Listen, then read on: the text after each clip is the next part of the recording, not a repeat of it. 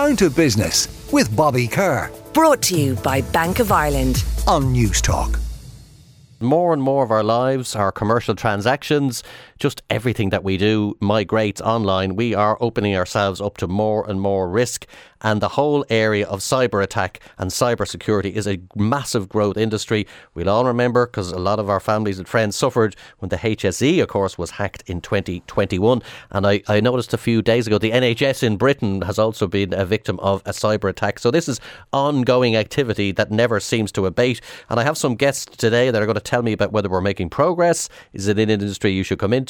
Is it an industry luckily like to grow even further over the next few years? So I have two gentlemen gentlemen in studio and one on the phone. So let me introduce her first, and that's Raluca Saceanu, and she is the Chief Executive Officer at Smart Tech 247. Here in studio to my right is Kevin O'Loughlin, who is the CEO of Nostra, who are a key company in this area, and then Dr. Anthony Keane, who's head of the School of Informatics and Cybersecurity at the Technology Institute at Dublin, TUD as it's known these days. You're all very welcome along. Uh, let me go to you first, Anthony. We know this activity is growing. Irish people became very familiar with it due to the HSE hack. Maybe there was something positive to come out of that because awareness and visibility of the problem rose during that particular episode. Are we getting anywhere? Are there's obviously this is a battle between the hackers and the protectors or the defenders. Who's winning that battle at the moment? Uh, uh, thank you, uh, Emmett, for inviting me here today. Um, yeah, it's ongoing. This has been going on for the last twenty years. Um, the minute we connected everything to the internet, we opened that doorway for people to start uh, trying to break into your uh, applications, uh, exploit vulnerabilities in the uh, technology that um, sits behind the programs that are running on your systems. So, you know, this as we improve our development in the applications, the hackers are also improving how they exploit these developments. And then every time we introduce new technology, which is always ongoing, that comes with its own inherent flaws. So cybersecurity is very much built on uh, knowing where the vulnerabilities are and patching them and building in some kind of defense system. But unfortunately, you know, the hidden in among it are unknown vulnerabilities. We call these zero day zero attacks, and um, the these are the ones that tend to be the most disruptive.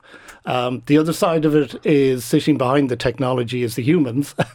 and the humans have also become a target for exploitation. So one of the biggest attacks are always through your emails. Sure, so people very innocent, you yeah. know, just a link and, and you click on it, etc.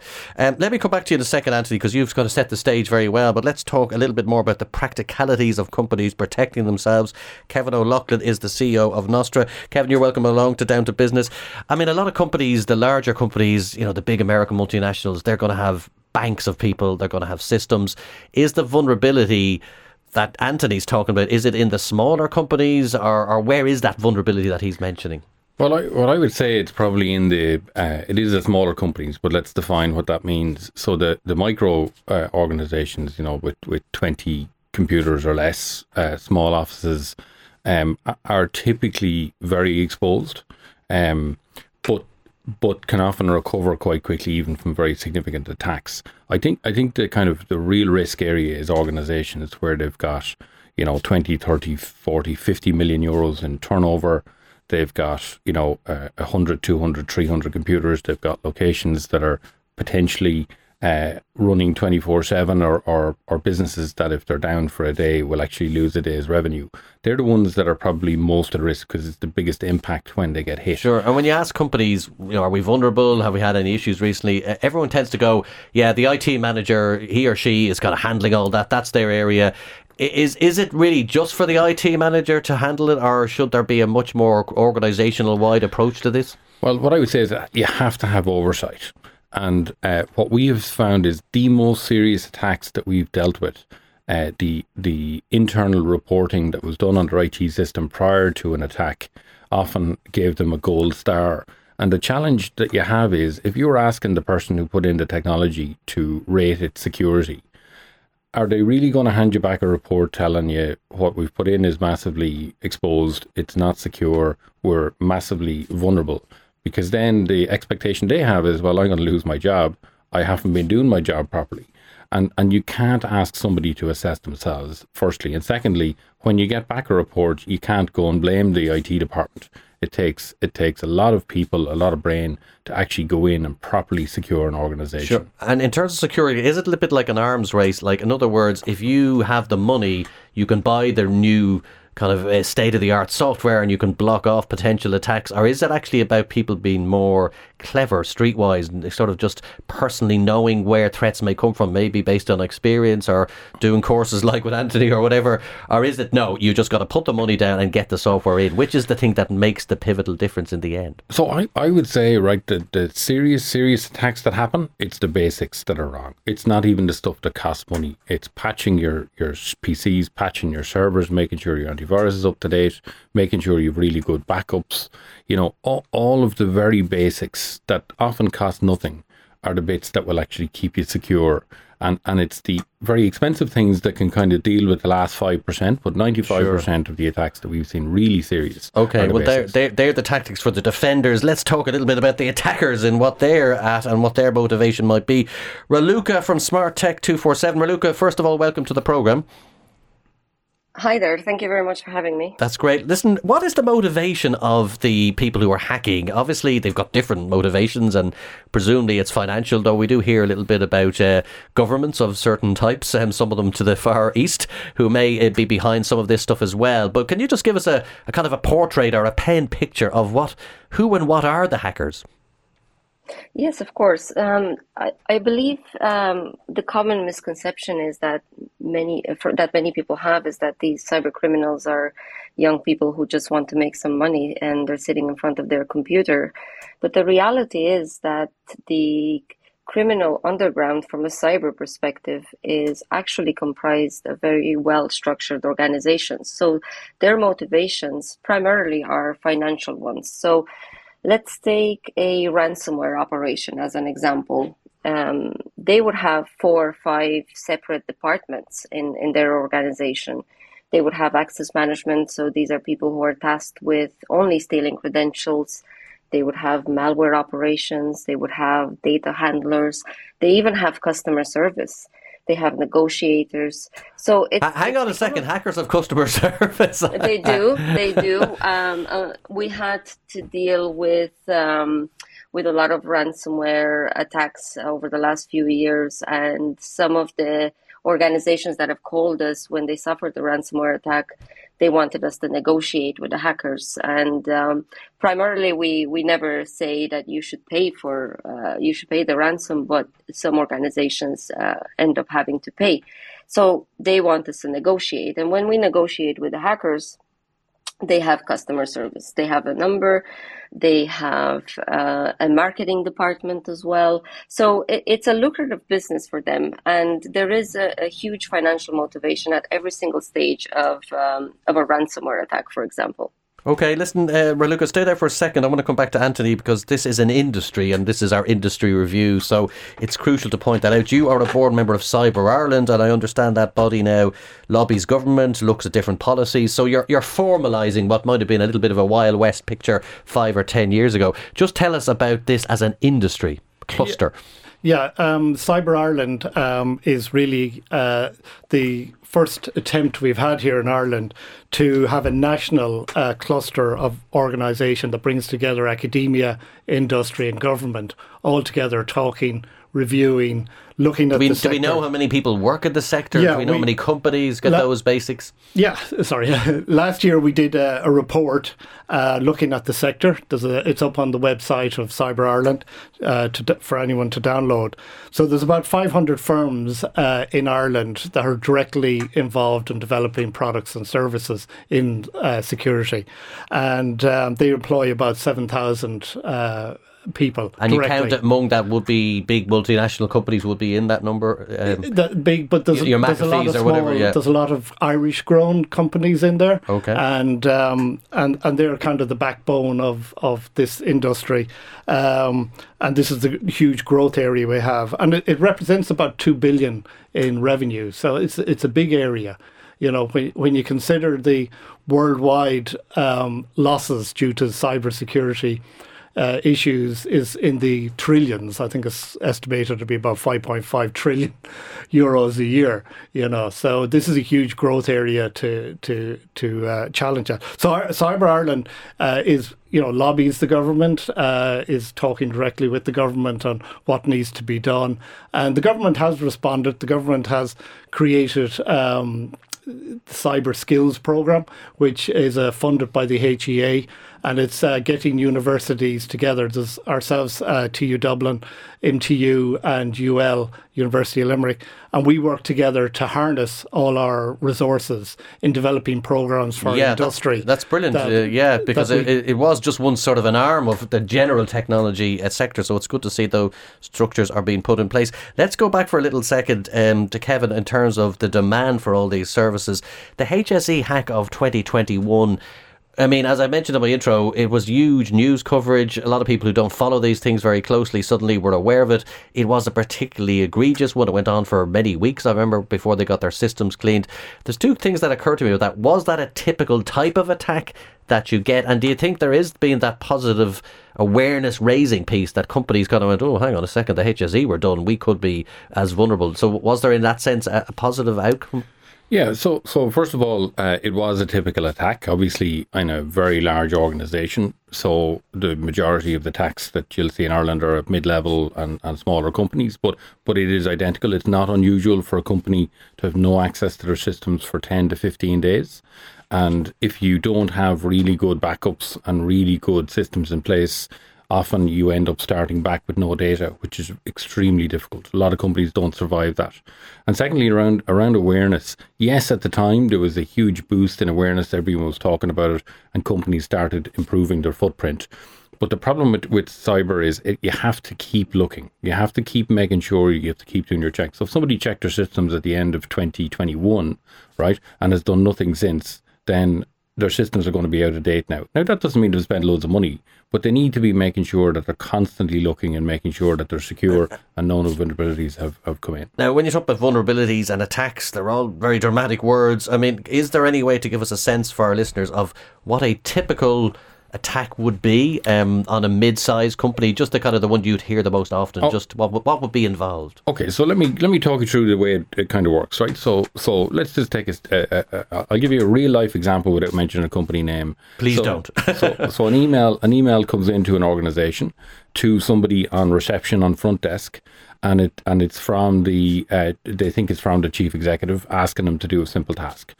They reply back they uh, kind of have an email backwards and forwards. In the middle of it, there's a link saying, "All right, I've got a file. Please uh, upload it to our SharePoint." Uh, receptionist clicks on the link, opens it, looks like an, uh, and log into her email. She types in her username and password, and she lands in her email, and she's wondering, "I'm not. This doesn't look like where I was meant to be." But she doesn't think it's a cyber attack. A week later, um, they start getting in a whole series of um, of unusual invoices. So they're getting invoices into this receptionist, which she's forwarding on to the accounts department, and loads of bank account detail changes. So what's happened is over the course of the week, somebody has analysed their mailbox, looked at all of the different emails that have come in, and then said, "Hang on, I'm CC'd in an email of an order for twenty five thousand from, let's say, my company Nostra." So they'll generate a fake invoice, use the PO number, use all the information, and say, "Here's an invoice. Please pay it into this bank account." Um, the second thing that happened in that particular attack was they they sent this individual a link again, a second link over the course of a couple of weeks. The second link she clicked on and it downloaded uh, uh, some ransomware to her own PC. Her PC hadn't been patched in over a year and a half, and and ransomware took hold of her PC. It happened on a Friday at about four o'clock.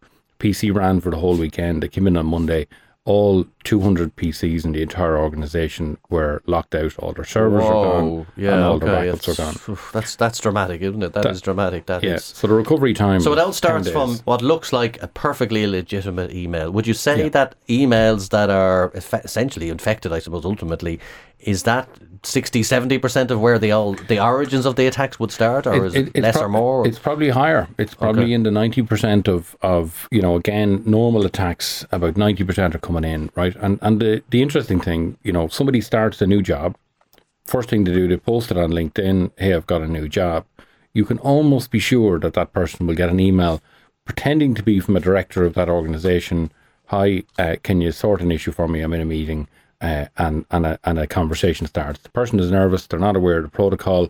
I've been contacted by the boss, uh, and that's really really common. Now, Raluca, I, I, don't know, you may or may not agree with Kevin's figure, but they're interesting. That's what I think. About 90% of all of these attacks originate with an email form of communication. That makes it very difficult to combat, doesn't it? It does. Um, social engineering is um, the the most common way of attacking an or an organization, and it does start with a human. And unfortunately, it's getting more and more sophisticated. And uh, although we hear every day you have to have proper access controls in place and multi factor authentication, that simply isn't enough anymore. They are very good uh, protection methods, but um, if somebody really has a motivation, they will do anything to get in. Take the Uber example, the Uber attack that happened last year. They had very good access controls in place, they had multi factor authentication, and they still were able to get in. So it is growing a lot. Uh, phishing is is a huge problem, and uh, unfortunately, these days anybody can can purchase a, a, phishing kit on the dark web and become a cyber criminal. It's become a very lucrative um, business for. So, are for you are, are, are you saying if if they're determined enough and they have enough time on their hands, because these things take time, presumably, they will get through, no matter uh, what technology uh, defense you have. Exactly. There you go, Kevin. I mean, is that the, the, the lesson here? Is that if they really like anyone, if somebody wants to break into your house, they'll they'll be able to do it. Well, well, there's two ways of looking at it, right? So, so you know, getting access to a network uh, is probably something that that we could define as being impossible to 100% protect against. But there are protections you can put in place to stop a spread being widespread. So, if if you have an attack that it's limited to one section of your organization, that it doesn't spread to the whole organization. But but what we say to people is we we got to make sure that we protect you from being attacked in the first place. That we have a recovery plan in place. That if you are attacked, we can at least get you back without paying a ransom. And the attackers, they they might want your data, right? So it might not be your direct financial assets, although all data, I suppose, has a value ultimately. And then there are the other people who want you to pay. They lock the computer and they say hand over X, or you won't be unlocked should you ever pay them? Is that sometimes the, the lesser road travelled? Or, I mean, what, what's your no. advice there? Look, uh, you know, in a perfect world, you would never pay. But if you're sitting there with 200 people and you have a decision to make, do I lose my entire data and in reality close my company, put 200 people out of a job, or do I pay? Then you have to do it. What I say is, don't be in that position. If you have a backup of all of your data, you're off off site, away from your organization, you will never be in a scenario that you have to pay a ransom. And that's the key bit. And Bitcoin, just I think it's important to mention Bitcoin. Bitcoin is the enabler to allow people to have these transactions and get paid anonymously. And I have yet to see a functional use of Bitcoin. Uh, yeah, well, listen, you're opening the whole Bitcoin. Uh, people who mm. know me on this particular station know I've got strong views on Bitcoin. So mm. let's not go there, but I, I do have the, the, basic point you're making. Mm. Let me finish up with you, Anthony, because I find all this extremely alarming personally, because I'm guarantee, well, I better not say any more because I might may open up my own vulnerability. But some people listening will say, this is very exciting. This is actually the industry I want to be in. I'd like to be either combating or this hacking world is kind of interesting because it's so global.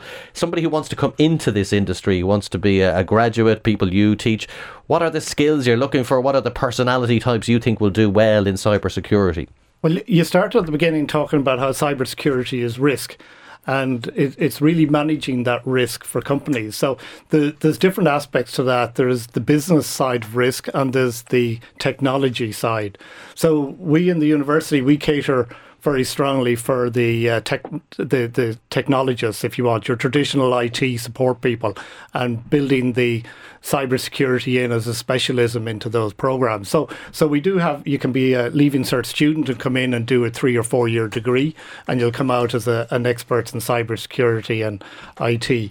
For people employed in companies that want to retrain or upskill, we provide part-time programs for them. They can do them. Uh, we we can work with the company where we'll have a block release program. Do it in person. We can do it online.